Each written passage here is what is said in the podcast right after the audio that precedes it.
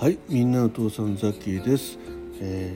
ー、知らなかった偉人伝ということでね始めたいと思います、えー、今日は10月19日ということで10月19日の過去の偉人伝、えー、偉人の方のねお誕生日をパッと見てまいりました、えそれで今日はマルシオ・フィッチーノさんね。この方はイタリアルネサンス期の人文主義者哲学者神学者。ということで、えー、1433年10月19日に生まれ1499年10月1日にお亡くなりになっております。えーとね、写真はねなんかちょっとこう彫り、えー、彫った彫刻っぽいところでね、えー、何か、えー、建物の、えー、アーチ型の天井の下に立つ、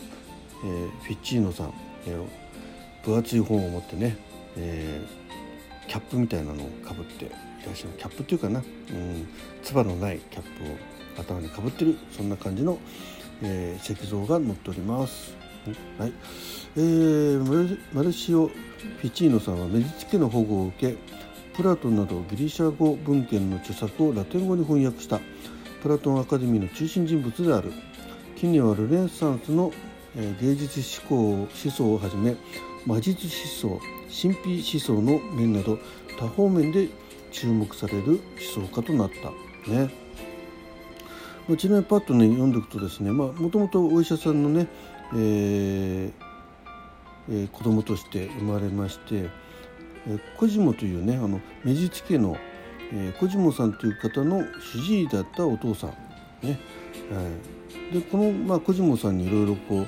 えー、このフィ,、えー、フェチーノさんはねえー、運命をこう決められていくっていうかな、うん、要はね、えー、ラテン語とか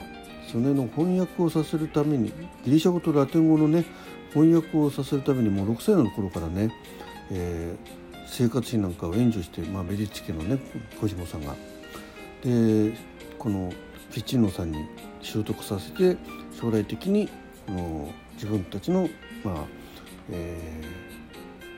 なんか役立てようとしたわけですよね。そしてまあ彼自身がねそのまあ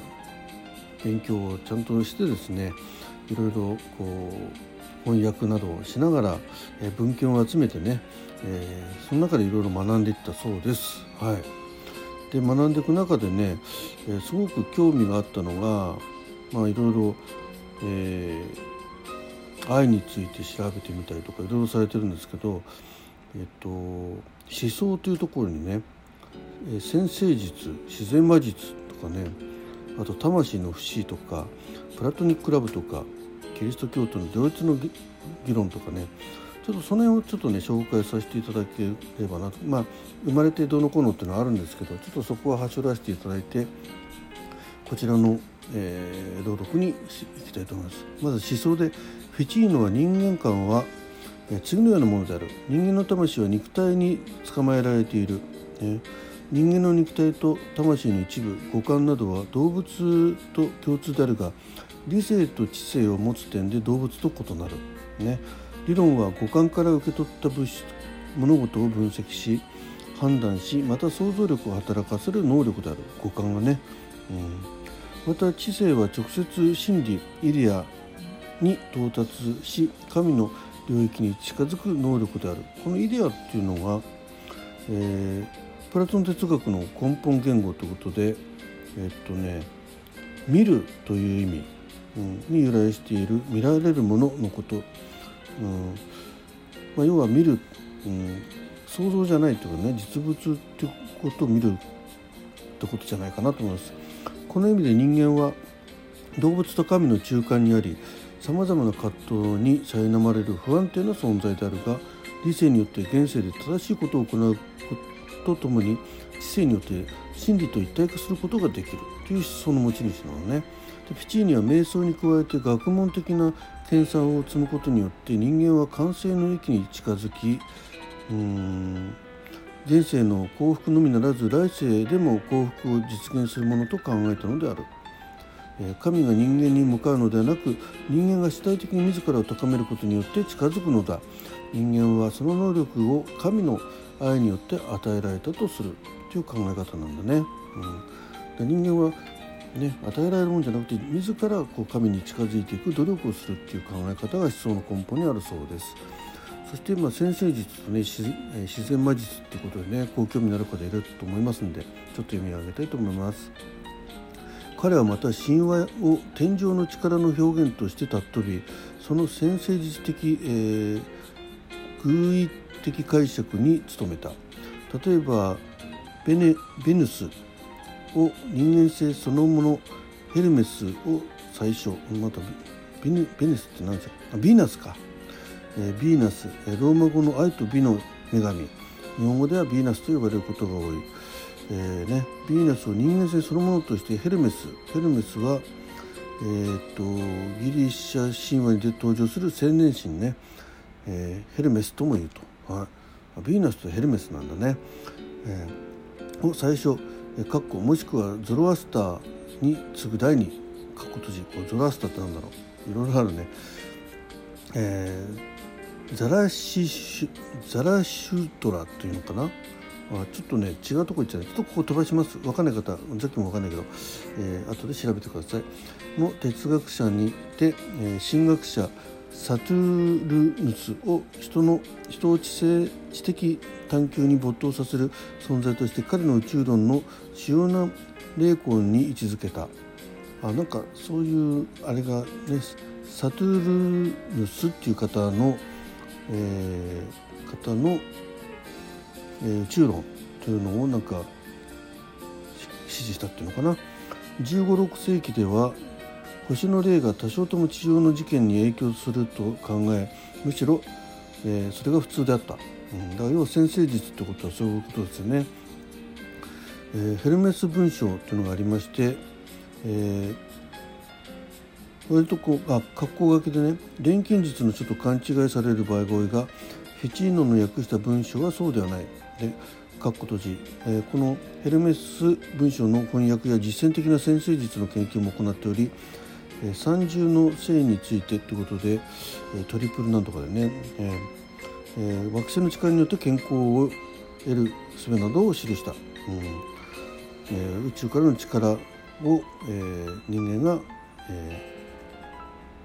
によって健康などね、え、今日は何色を身につけた方がいいとか、まあ、そんなことなのか何食べた方がいいとか、ね、そんなことなんですよね、まあ、先生術の発信みたいな感じだと思います。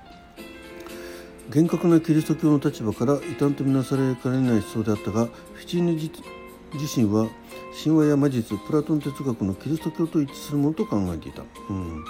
魔術やなんかと同じですよと先生実はねキリスト教ね神を信じるのと同じですよということを言ってるんだね。またフィチーニはゼロアスターの東方の三博士博士の一人とみなすという、えー、奇抜な推論をしたようである。うん、まあ、さっきゼロアスターね、うん、5、えー、まあちょっと意味わかんないけどなんかそういう推論をしたそうです。またフィチーノは最近では自然魔術自然の諸物の間の対立と調和反感と共感分離と結合を明らかにするもの括弧閉じのそうねと考えられるようになっているようである、うん、はい。まあ、こういった形で先生術とか自然魔術っていうことについてもかなり研究をされてました。でそれがね近年結構脚光を浴びてるそうです。でもう一つねまた別の項目なんですけど魂の不死っていうのがありましてこれはパドゥパドゥバ大学の自然主義的アリストテレス解釈。えー、括弧分けで北イタリアの大学ではアリストテレスのが主流だったが宮廷ではプラトンが支持されていたところで括弧閉じ。大学なんで多分ねアリストテレス派ってことなんですね。解釈に対抗し、えー、キリキリスト教の主張を、えー、擁護した。であとねササボ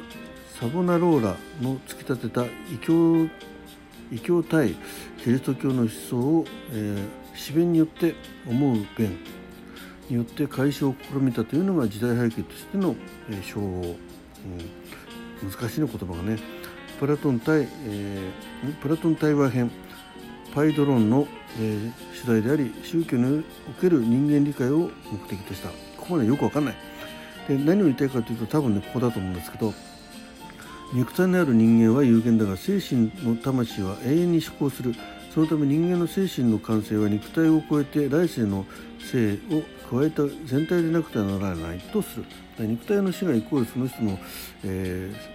ー、終わりってことではなく魂はさらに永遠にあるよと。来世の世までありますよという考え方が魂の不死という考え方を唱えたそうです。そしてプラトニックラブということでねプラ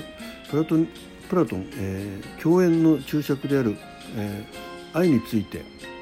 えー、放題では恋の刑事上学というのがあって中で使われたアモール・プラトニクスという言葉がプラトニックラブ精神的な愛の元になったという。ただし現在ではプラトニックラブの概念は現在の手のプラトニックラブの概念とはかけ離れたものであった。で美を求めて存在する運動が愛。美しいものを求めるのが愛。そして人間精神における愛の運動は物体を生物における美を見つつさらにそれを超えて内に理性へイリアへと進み最後に一緒に一つになろうとするものである。というようなことを唱えたそうです。まああのね普通あの女性に対する愛とかね異性に対する愛っていうよりはもう少しこう人間的なね大きな視野に立った愛をプラトニックラブというふうに言われてたようですね。はいまあ、そんなようなことがねウィキペディアの方に書かれてますのでもしご興味のある方はね読んでみるといいかなと思います。まあ、人としてのね、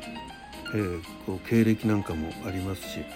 はいということで、えー、本日お送りいたしました「知らなかった偉人伝は」えー、イタリアルネッサンス期の人文学者哲学者神学者であるマルシオ・フィチーノさんの紹介をさせていただきました。はい、最後までお聴きいただきましてありがとうございます。明日はどんな方の紹介になるかな？お楽しみですね。どうもありがとうございました。